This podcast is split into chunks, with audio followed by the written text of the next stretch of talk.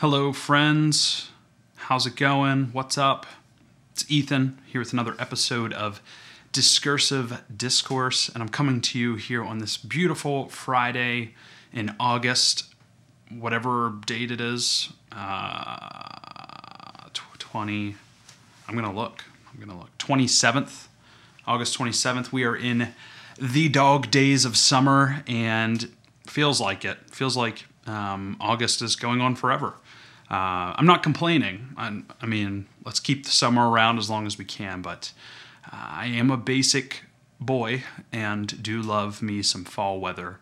I recall last year coming on here and speaking of my excitement for pumpkin spice lattes and such, and I plan to continue that this year. So looking forward to the fall, getting some flannels out and so on. Like I said, I'm basic.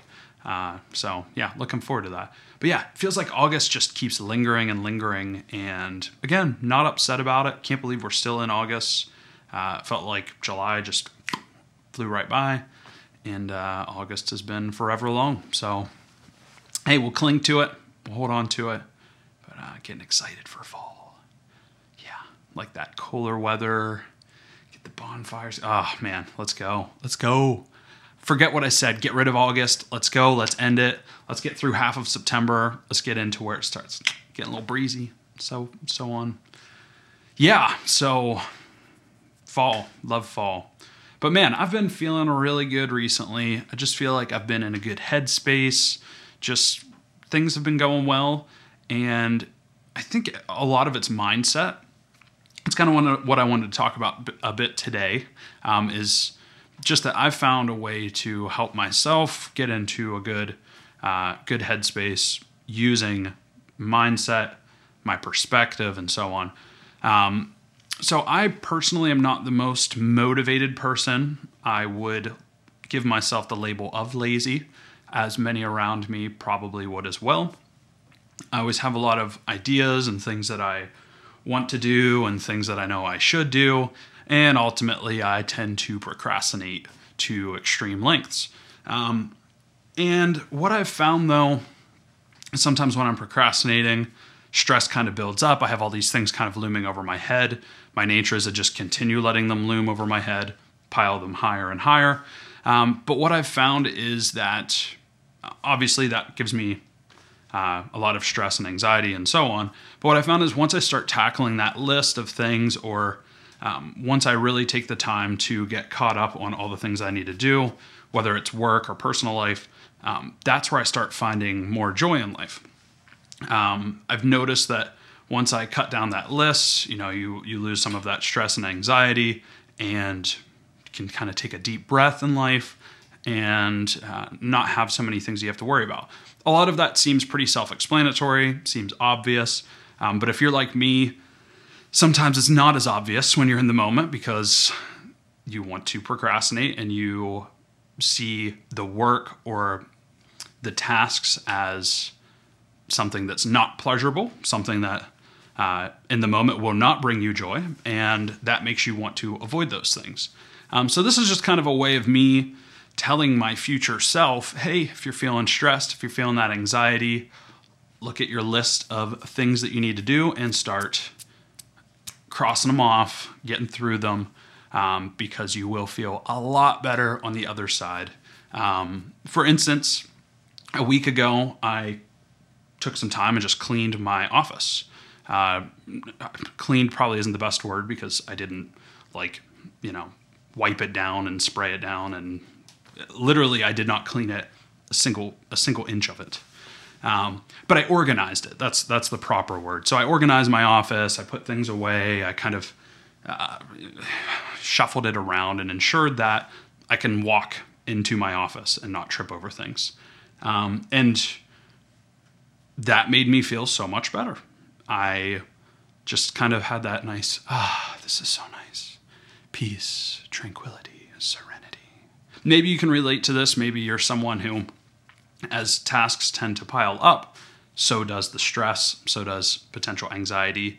And pause there. I'm not even someone that considers myself like a super stressed person, super anxious person.